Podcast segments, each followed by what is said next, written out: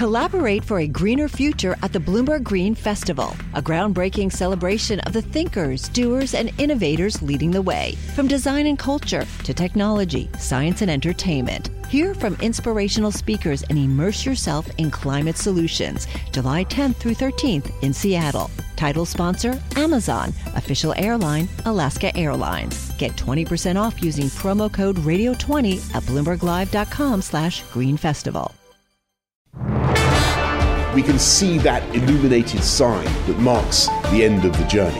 This vaccine will help us get past this pandemic once and for all. We need people to have faith that this vaccine is safe and that they should take it. The thing that's going to stop us from seeing the end of this pandemic are people going, oh, I'm not so sure.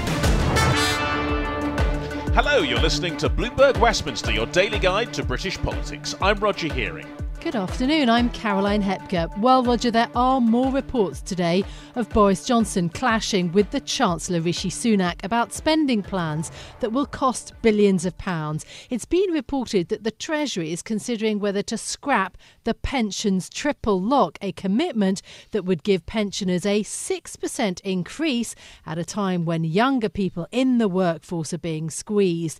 It also says that Sunak has refused to fund Boris Johnson's 200 million million project to build a new royal yacht. Well, tensions are likely to build next week when the Health Secretary Matt Hancock is seeking £5 billion a year to pay for social care. Sunak's worried the plans don't have sufficient funding and doesn't want to increase taxes on families to pay for it.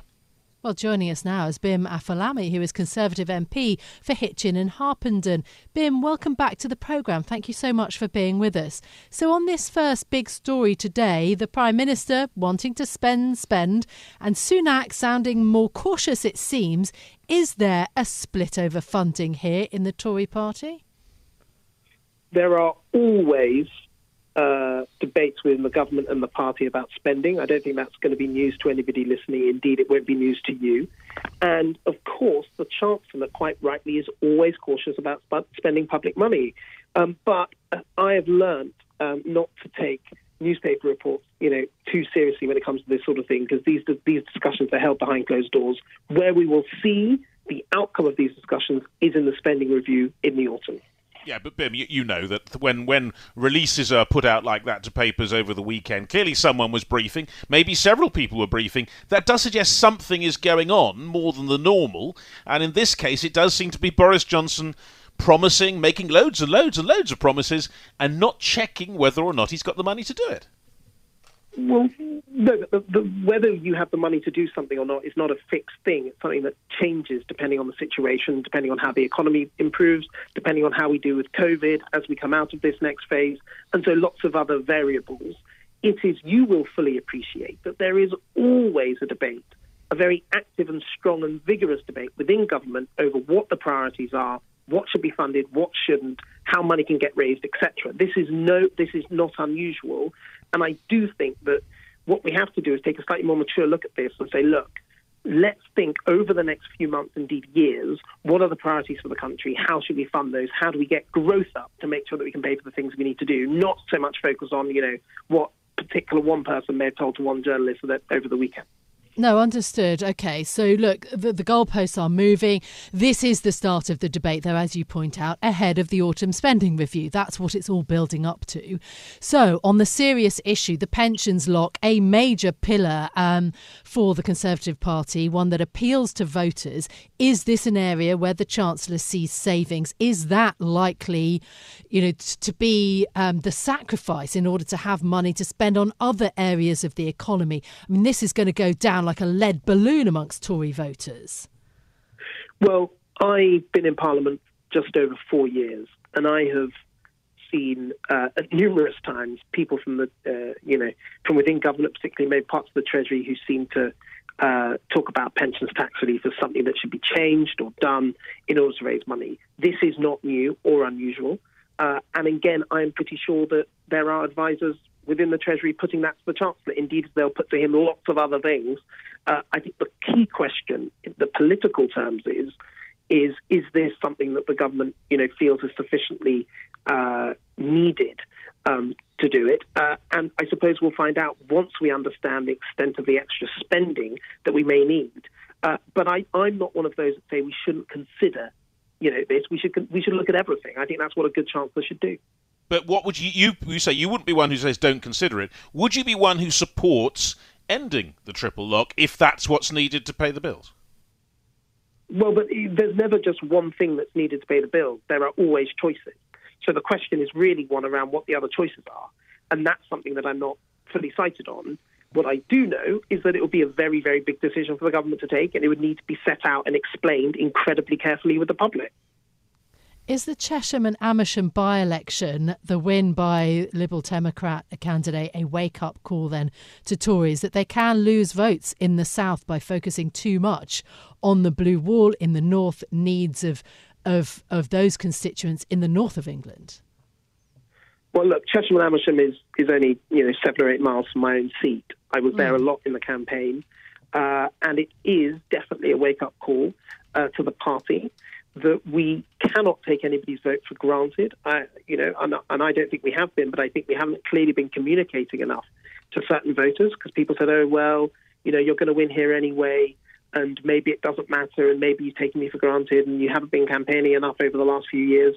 And these are things we need to make sure that nobody says again. So I do think it's been a wake up call that we are going to have to refocus, not just in political terms, but in policy terms, uh, with these voters, definitely.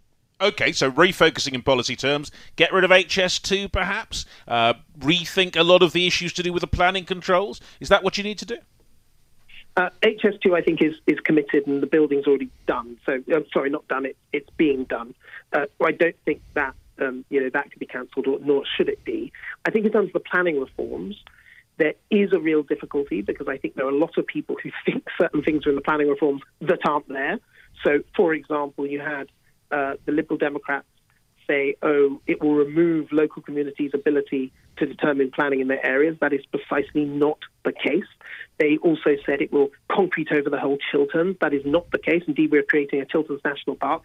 You know, so I think that people's view of the planning reforms is is, is a real problem. What we have to do, as we come forward with them, hopefully soon in the coming weeks and months, is to set out what is actually in the bill, how it's going to improve people's lives, how it's going to build more houses, but specifically make sure that they're high quality and good looking, beautiful houses that people actually want to live in, because that's a big problem with planning is that people perceive that some of the planning over the last 10, 20, 30 years hasn't been done very well, and I, I share that concern myself.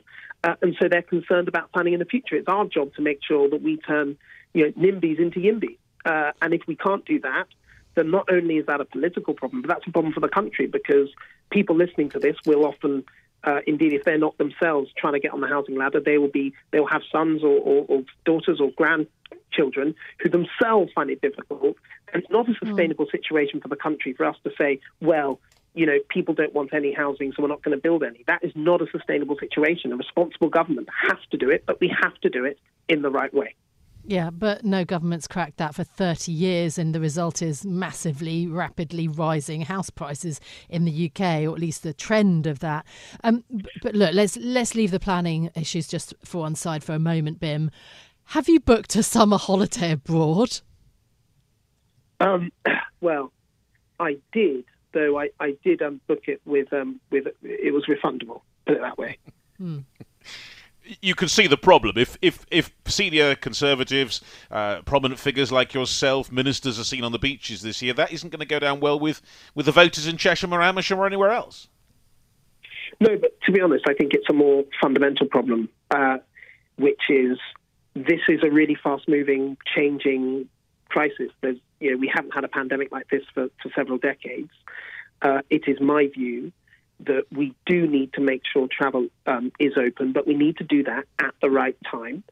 And we need to desperately try not just vaccinate our own country, but particularly in developing countries and countries around the world, because on some level, we won't really deal with travel until enough of the world is vaccinated. And so that's why I've been putting pressure on my colleagues to make sure we get our we give as many vaccines as we can to the developing world and help partners across the world do that because that way we can restore travel in an unrestricted way, which is what we all want to see.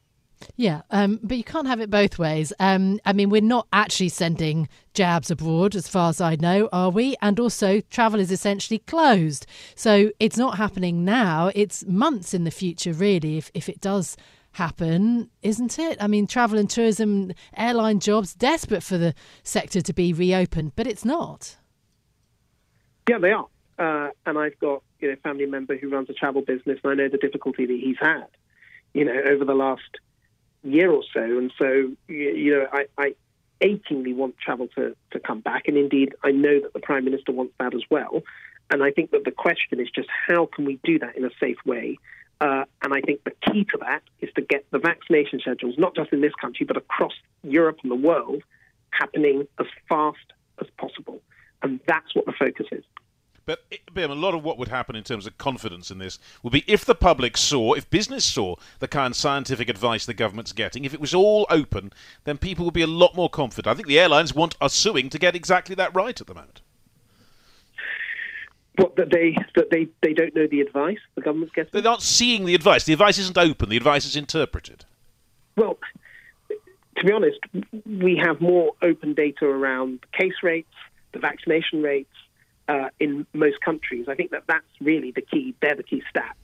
Uh, in terms of the advice the government gets, government gets a whole range of advice. The important thing is what's happening to the disease and how how much can we be sure that when people go abroad they don't somehow import the disease in a way that evades or partially evades the vaccines that we've that we've created. That is really the key exam question, All and right. that's an exam question that the government's trying to take every single day. Yeah, okay. Exam questions. Interesting thing at this time of year. Uh, normally, Bim, thanks very much. Bim Afolami there, Conservative MP for Hitchin and Harpenden.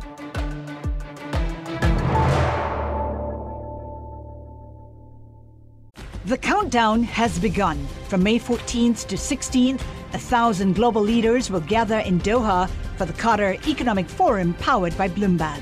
Join heads of state, influential ministers, and leading CEOs to make new connections, gain unique insights, and uncover valuable opportunities in one of the world's most rapidly rising regions. Request your invite for this exclusive event at QatarEconomicForum.com. Now, we heard a lot about talk about global Britain at the G7 summit earlier this month, and the trade agreements with Australia and Japan have been heralded by the government as signs of the way the UK can forge a post Brexit commercial relationship with the rest of the world. But in fact, those agreements represent a tiny fraction of the country's trade. So, where are we in the process of forging Britain's trade links? Well, I'm very pleased to say that joining us now is Professor Michael Gasiorek, who is Director of the UK Trade Policy Observatory at the University of Sussex. Michael, welcome to the programme and thanks for being with us. Um, first of all, the Australian deal, before that the Japanese deal. How important are they for the UK? The deals themselves economically are not particularly important. Um, the, the, UK government's own estimates suggest that the Australia deal may increase UK GDP, you know, the level of economic activity by 0.02%. That's a tiny number. So, in and of themselves, the deals are not very important economically, and the impact of the UK Japan deal was also fairly small. It was larger than that, but it was also fairly small. I think the deals are primarily um, have a political significance. It's for the UK government to show that it is capable of negotiating and signing new free trade agreements. I should caveat that statement very slightly by saying that the deal with Japan was not really a new free trade agreement. It was largely rolling over what we had before when the UK was a member of the EU. In contrast, the deal with Australia is a genuinely new agreement um, in that sense, but it's only an agreement in principle. We don't yet have a free trade agreement with Australia, despite the pronouncements that were being made last week. What we have is an agreement that we're going to sign a free trade agreement, and we've got the broad outlines of that agreement, but there is no agreement in place yet. No, absolutely. And these trade deals can take five, ten years often to actually make. Where do we stand now, then, in terms of trade arrangements in contrast to where we stood inside the EU? I did read, for example, that we would need 20 Australia deals simply to make up uh, some of the trade that we were doing with the EU. Oh, I haven't done the maths on that, but I suspect it's more than. Yeah.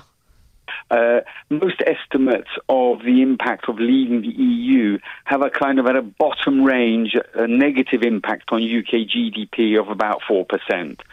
And if the Australia deal has a negative, has a positive effect of 0.02%, it's a tiny fraction of that. And I think that's, you know, it's a very good question that you've just posed, and I think it's the right way to think about it. Although we are signing new deals, and there'll probably be a deal with New Zealand coming up, and we're renegotiating with Canada, in comparison to what we've lost as a result of leaving the EU, those deals are not going to compensate for that remotely.